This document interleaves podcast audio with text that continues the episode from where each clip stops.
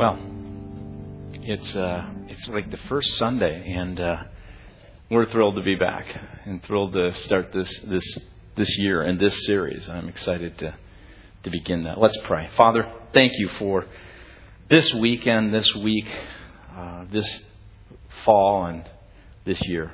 We ask that you would um, be um, very much as you've promised, a part of our lives as we open our hearts. We so excited and ask that even in this series now that you would speak, Holy Spirit, come and use these thoughts and these words to help us know you more, to help us know ourselves, and to help us be in relationship with others, we pray. In Christ's name. Amen. Well, I learned this um, past summer. I have two dogs, and I've learned that they're actually health nuts. Um, and on the screen, you'll see there on the in, on the left side is our dog Tessa, the young one. Um, talked about her in the past, golden retriever. On the other side is Lila, who's the older one, and she's a actually a golden retriever German Shorthair mix. Looks like a, a black lab, right? Well. Um, I, I found out that some of their health nuts. When I get up early in the morning, I have my quiet time. I'm out on the porch, and I, you know, I feed them. And then after uh, uh, they're done eating, I watch them this summer early on in the summer, they started eating apples off the tree. And they would eat nine or ten like that. And so if you look at the tree, you'll see, see where the apples are way up high? We have, we have three trees, one crabapple tree that's huge. It has all kinds of apples. We have no apples on the ground. And if you look how high they are, I'll, I'll just watch sometimes in the morning and they will jump so high in one of the trees you can't even see the dog anymore. They love the fruit. We have had this bountiful harvest, and they have enjoyed it. But not only that, through the summer early on, I, I, I was looking at our tomato plants and I was watching how they were kind of forming and growing. I was so excited about it, and I came out and and I noticed there was somewhere missing, and then I noticed that, in fact, you know, this summer I have not gotten one vine ripened tomato because my dogs are now eating tomatoes. And, and, and it really amazes me, now they're into, we have plum trees in the one side, and they're, they're actually into plums too. So, you know, these dogs, unbelievable. We've had this huge harvest of fruit, and we really haven't enjoyed it too much as a family. It says in, in James chapter 3, verse 18, peacemakers who sow in peace raise a harvest of righteousness. I've had this bountiful harvest, but something has gotten in the way. Peacemakers who sow in peace can expect a, a, a harvest of righteousness. And yet, there's a really important thing we need to consider.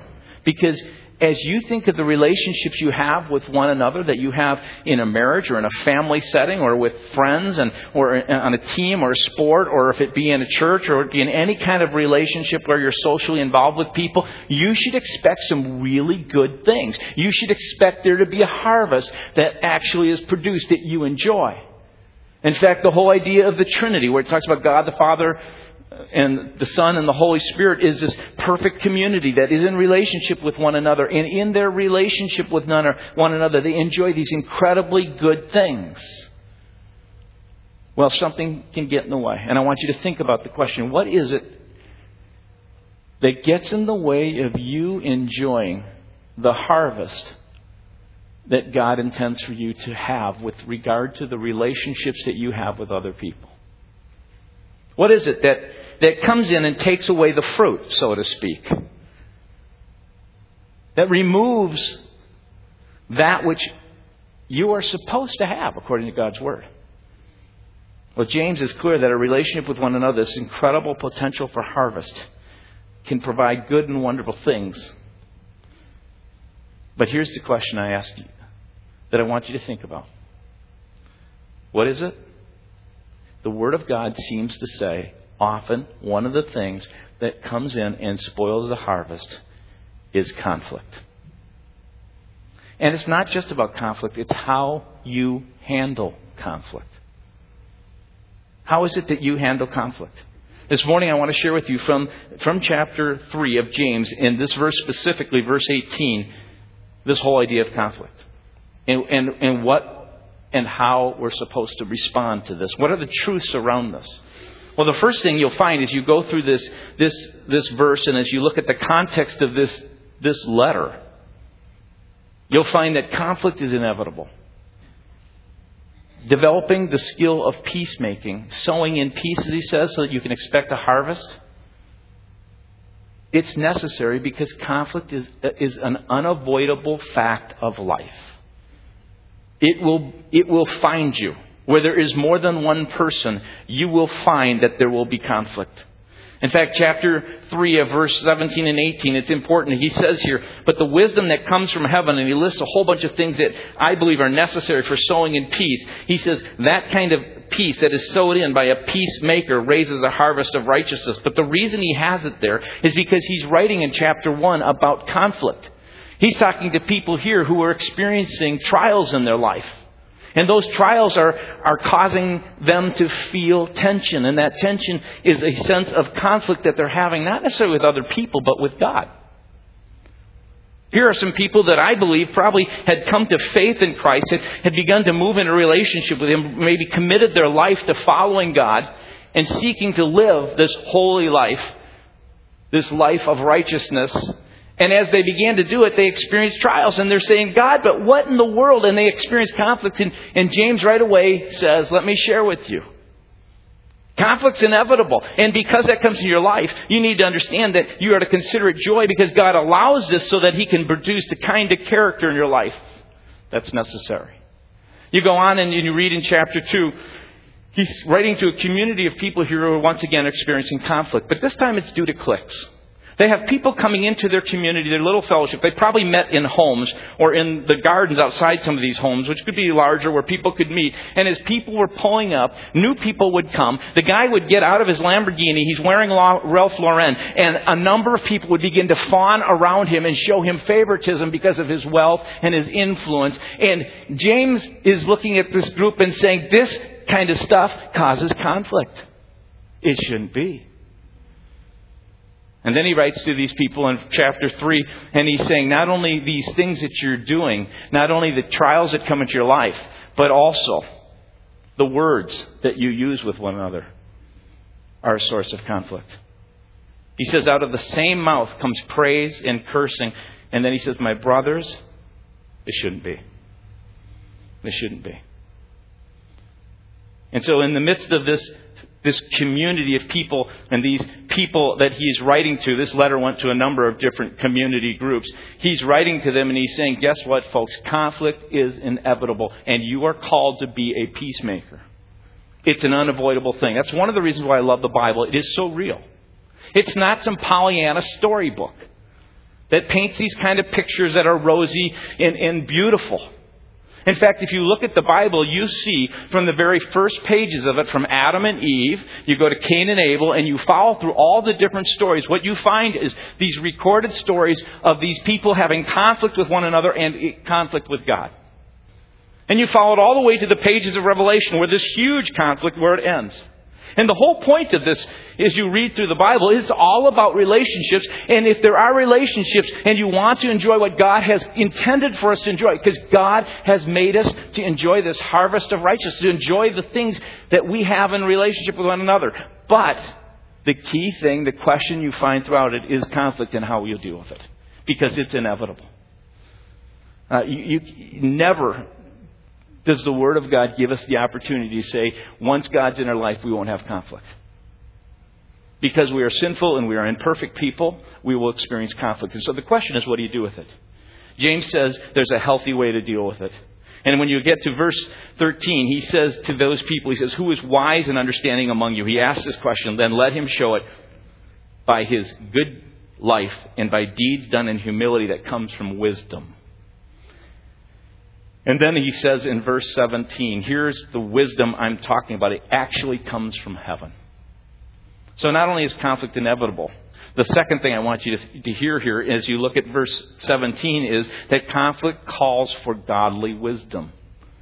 You see, this whole idea of being in peace and enjoying this harvest of righteousness isn't something that comes naturally to us as people.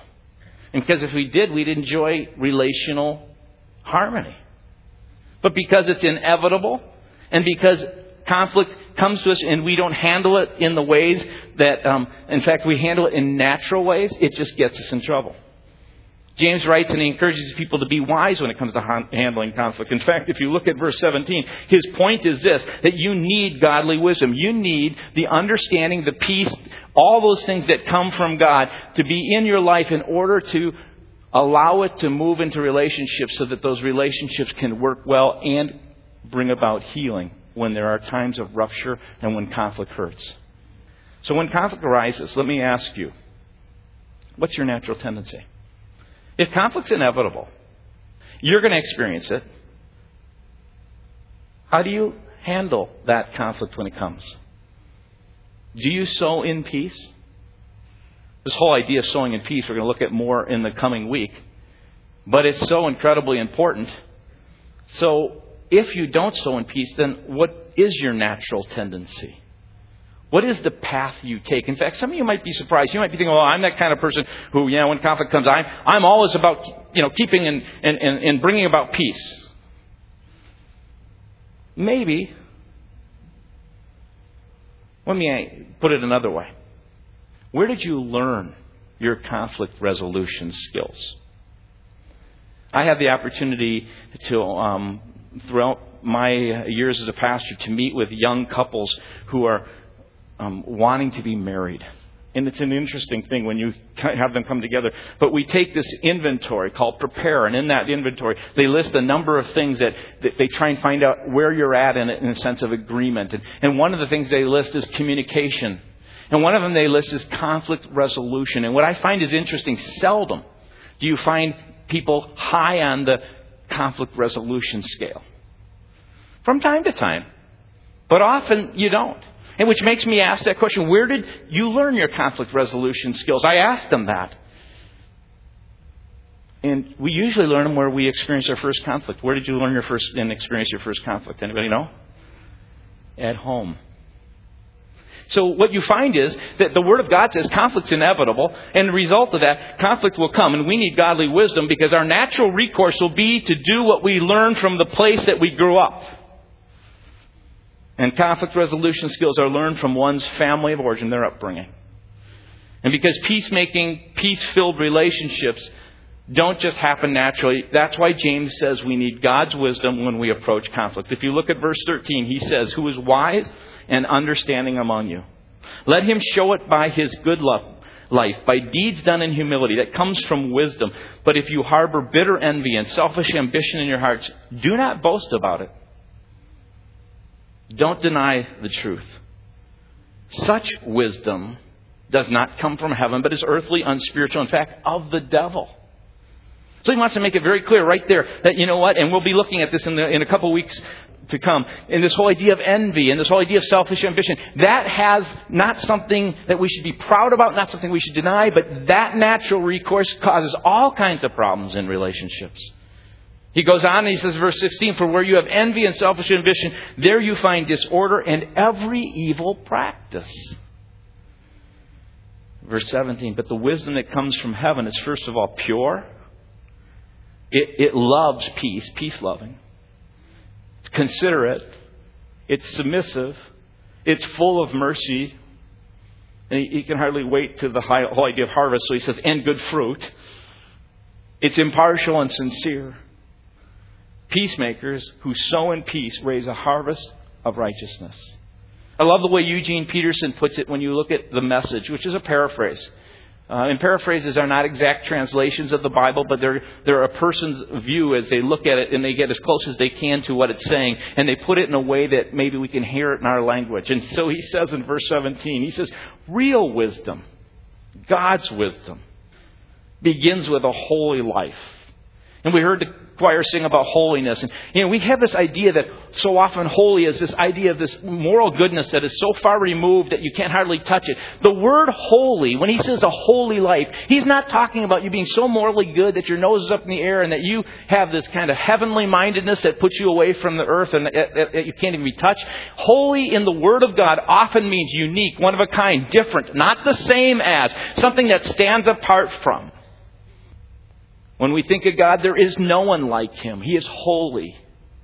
And in a sense, he's saying the kind of life that is, that, that allows for real wisdom to flow through it, that begins to penetrate one's heart through humility and, and through this idea of loving peace and, and, and wanting mercy and, and being considerate and submissive and all those things as they work themselves into a person's life. It has the ability to set them apart, to make them different. When you look at their life, you're kind of amazed. You go, how is it they can live their life in such a way that they don't deny conflict. In fact, when conflict comes, they don't avoid it, they don't run into it in, in, in, aggressive ways, but they actually move into it in a way that they bring God's love and peace. And the world looks on and people look on and go, how does that happen? What's that like?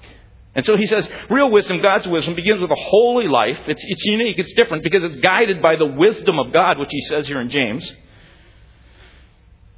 and is characterized by getting along with others. It is gentle, and reasonable, overflows with mercy and blessings, not hot one day and cold the next, not two faced. You can develop a healthy, robust community that lives right with God and enjoy its results. And, and catch this only if you do the hard work of getting along with each other, treating each other with dignity and honor. You might look at that and say, well, where in the world did you come up with this idea of getting along with each other? Well, if conflict is inevitable, and we understand that the ways we deal with conflict is our natural path where we learned it from our family, and we realize we need godly wisdom, we need God's really revelation and intervention into our life in order to change the relationships and the way they're going. There are some people here, as I'm speaking, that I know that in your relationship, maybe with a spouse or with uh, someone that you deeply love, and there's conflict, and you need God's intervention. You need the wisdom, the revelation from God. You need for Him to impart into you this, this heart of humility, this a willingness to follow Him in this relationship. And he says that kind of life, he says, not only is conflict inevitable, and not only do we need godly wisdom, but the third thing is in handling conflict, if we want to do it well, it involves hard work. That's why Eugene Peterson makes this paraphrase here. He says, it gets results only if you do the hard work of getting along with each other. Oh, that comes from that verse when he says this Those who are peacemakers sow in peace. And he uses this agricultural kind of analogy. And then, as a result of sowing it in, they will experience a harvest of righteousness because they have learned well by listening and, uh, and, and, humbling their hearts to allow God to begin to, to be the one that directs their life and, and begins to fill their life so that in that process, it doesn't just magically happen. One of the reasons you experience conflict, and he says, consider it joy when trials come into your life, is because those are opportunities for God to do the hard work in your life that you need done. The opportunity for him to say, you know what, there's ambition here that's getting in the way of this relationship. You have to understand there's envy that is getting in the way of this relationship. There is this that is going on in the relationship, and, and he needs for you to kind of stand back so that he can do the hard work and you can do it with him.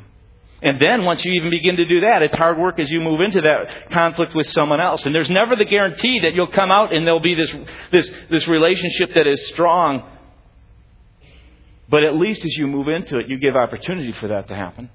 And so he says, you know, it's hard work.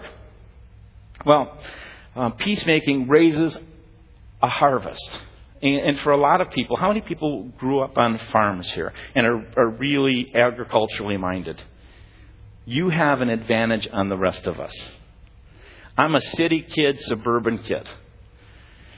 I married a woman from Thief River Falls who was a farmer's daughter. And I remember as we were in love and we were setting times and trying to figure out when to do the date and choose the date of our wedding. I remember thinking to myself, this was like, you know, you know, now you have to choose like a year and a half in advance, but you know, back then it was like seven months and you're okay. And so I remember saying, well, let's do it in the first week of June. And she goes, no, we can't do it then. They're, I don't know if they're planting still up there because the ground's too hard or whatever, irrigating or something. You, far- you farmers know. And so June was out. I said, okay, then uh, let's look at the second week of July. I'm thinking we can do it then. Oh, no, they'll be cultivating and this and that and all these. I'm going, okay. Uh, how about the third weekend in August? Oh, no, no, we can't do it then. Well, what do you mean? Because we have harvest. You don't do anything in harvest time. What do you mean you don't do anything in harvest time? You know, I'm city kid, suburban. I don't get the hard work of farming. And I'm thinking to myself, how in the world did anybody get married in Thief Falls? Right? So I'm thinking, you know what, maybe we can just get a brief window, Grace, from 10 a.m. to 6 p.m. on August 7th. Could we do it then? And we, we finally came down to a date, and we chose that date because it was in between what was going on in the farm and harvesting, and there was kind of this hope that, you know, that would be the time. And, and I got my baptism into what it means to be a farmer and realized at that point I'll never be one. It's hard work. It's hard work. When it comes to relationships, the reason he says sow in peace is because, in a sense, you're like a farmer. If you really want the kind of harvest that brings about the kind of marriage that you want, if you really want the kind of harvest that will bring about the family you want, if you really want the kind of harvest that brings about the kind of close friendships that you desire, or the, the team that you're going to be on, or the place you work, if you, as much as you can control it, or in this community, folks, it is hard work. This whole getting along business and the way we deal with conflict is not something that comes naturally and easy. In fact, so often, what we do is just the difference of that. We, it says peacemakers sow in this peace. So often we confuse it and we become peacekeepers rather than peacemakers. And there's a huge difference between someone, between someone who keeps the peace and someone who makes the peace, which we'll talk about next week. Jesus himself said that peacekeeping is, is not what we're about. In fact, as he looked at his disciples and after spending three years with them and, and, and, teaching them how to be in relationship with one another, at the end of his three years, he looks at them before he goes to the cross to deal with the conflict of their sin before God. And he says to them this Peace I leave with you, my peace I give to you. And catch this, because there's so much confusion around this idea of making peace versus peacekeeping. He says, I do not give you the kind of peace that the world gives. Well, what's the kind of peace that the world gives? Well, the kind of peace the world gives is what you saw in Jesus' day when Rome came and you had the Pax Romana. They talked about the peace of Rome over the land. Well, how was that peace established? That peace was an external, visible, superficial peace. It was really a pretend peace. It was a peace that was, was issued in by force. It was an external thing. And if you got out of line, you were in trouble. But there was a ability to keep things at peace, even though there wasn't peace in the heart and there was unrest. It's what we talk about when we talk about peacekeeping troops that go into an area because of all the turmoil that's there. And the best they can do is to try and provide a peace so that at least things can be of order in that community. And they do, and when I talk about the troops, they do a heroic job in doing that. But it's not the kind of peace that Jesus was talking about. That's peacekeeping. It's the kind of thing that happens on a Sunday morning, like Brett was saying, when people come out of their car, they're having, you know, their intention and their fight, they have this fight on the way, and they walk into the church, and they all of a sudden, automatically, when someone says, oh, how you doing? They go, oh, great. It's not the real stuff. And Jesus is always about the real stuff, getting down deep into that need for that. It's not just external and visible. It's not this truce. It's not a ceasefire. Let me bring it home to you.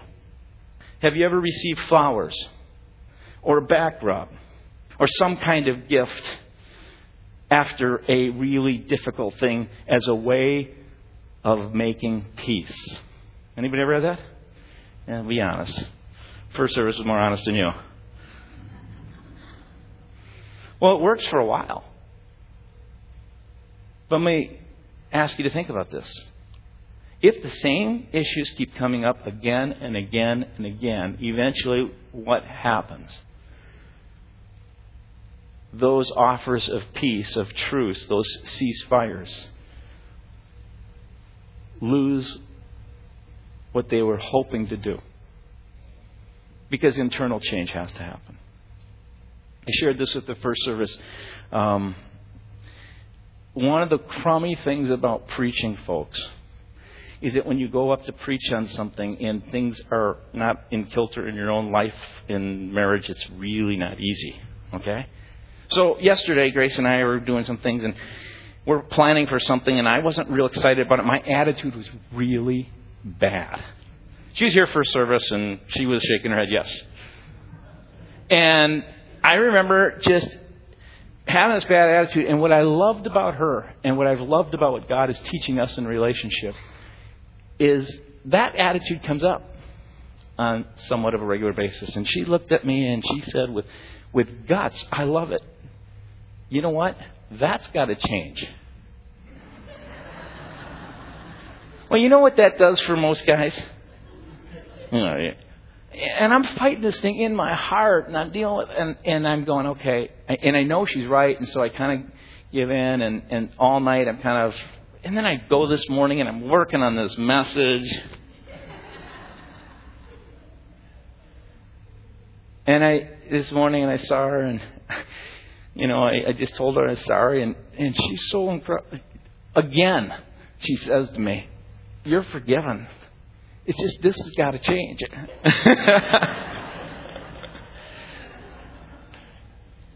because we're not going to have pretend peace. We're not going to do the superficial stuff. And it means getting underneath that. That means coming to God and saying, God, I really need you. I need to understand. I need to know what's going on. And, and you may need to know that in your own life. This is, folks, this isn't about coming to church and getting excited and singing a bunch of songs. This is about real life. This is about really living life with one another where you humbly come before God and you, you bend your knee before Him and say, God, I want you in my life more than anything. I want to be shaped. I want to be characterized by the very life of Jesus himself because I want you living in and through me. I want to be a holy, not holier than thou, but a holy, unique like you kind of person that the world looks at and goes, I want that kind of life. And I believe God looks at that in our lives, in our marriages, in our homes, in the places we work, in the people we're with, but especially in the church here. Because I just want to share with you that I really, really believe that the church is to be a model and a light to the world. Israel had an opportunity. They were told that they were to be a light to the world. You read through Isaiah and he says, You know what? I chose you that you would be my firstborn son and that you would show to the rest of the world that you that I'm a part of you and I live in you and I breathe in you and I'm creating these things so that you can enjoy my blessings so that people look on and they'll go, I want what you've got. And my deepest prayer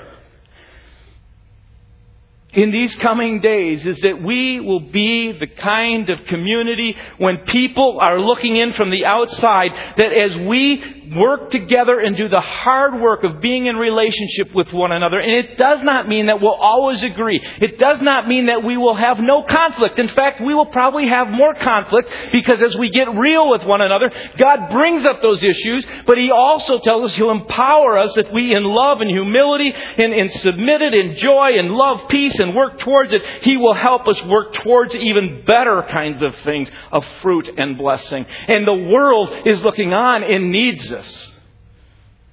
They need to see a people who are different and called out by God. And folks, this is not an easy thing. This is not going to happen because we're really smart or because we read God's Word better than someone else. This is going to happen because the Spirit of God chooses to come into people who are humble and open and say, We want you more than anything. And, and you have to understand how difficult this is. You see, we are a community, a collection of people that come from a whole bunch of different families where we've all experienced conflict because it's inevitable, and we've all experienced this conflict that becomes natural to us because we learn how to deal with it in the ways that we've learned and in those paths that we take. And then we come together as a whole group of families bringing this stuff together. How in the world are we going to do it? We're going to do it because God says to the people who call upon Him, who seek to know Him, who, who begin to allow His Word, the truth of who He is, begin to penetrate and, and, and work through Him so that His grace begins to move into our lives so that we are able to offer both grace and truth like Jesus did when He showed up. That will change our lives and that will become a light to the world and we will be a people that, that represents God. But it doesn't mean we won't have conflict. It doesn't mean that we won't resort to natural ways. So, how do you handle conflict? Let me just share with you Just two paths that I think people take, and I want you to think about this in your own life. I want you to really wrestle with this. What am I like? Because some people go, you know, I don't have a whole lot of conflict. Well, there's two ways that I think most people handle conflict. They either avoid it or they attack. It's either aggression, which is the one that keeps peace out of power and it's external, or they just avoid it. So there are some people, you look at their marriages and you go, how in the world can she live with that guy? All right? Well, they're usually pretty good avoiders. Because if, if that person didn't avoid it and actually stood up, which is a scary thing, like in, in our, you know, i am getting real personal, so I'll get more personal. Anyway, in our marriage, you know, as we were working through things, and, and from time to time, and I'll say this, we have from time to time seen counselors because they help us. They are godly people at times we bring into our life to help us get through some things that we're not necessarily seeing eye to eye on. And so I remember at one point, I remember the counselor saying to my wife, well, if he gets upset or he's angry or he's intimidating, just look at him go, so what?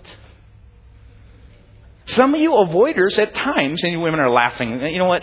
You know what it's like. And men do this as well.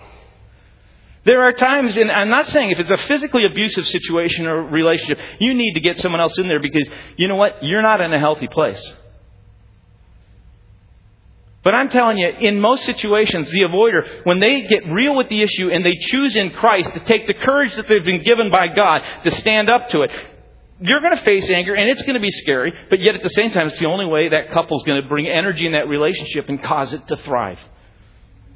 And you know what? On the other end, the aggressor, the attacker, You've got to get tired of trying to run over or to intimidate in order to get what you want. Because you will never get what you want. In fact, if you look at James chapter 4, you should just see what he says. He says, What causes fights and quarrels among you? Don't they come from your desires that battle within you? Those of you who through aggression and through attack and think that you can fight and get what you want, you're never going to get it, he says. You want something but you don't get it. You kill and covet but you cannot have it what you want. You quarrel and you fight. And guess what? You don't go to God. You don't humble your heart. You don't listen with understanding. You don't allow for mutuality to occur so that God can do in you what he wants to do and that's bring a harvest of righteousness. Because he wants you to know the fullness of blessing. And so I really believe most people learn in their family of upbringing and they bring it into the church these different ways of either avoiding or attacking.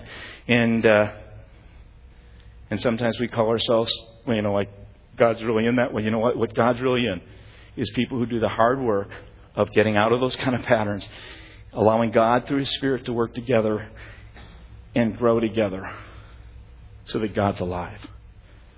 And that's my deep desire and prayer.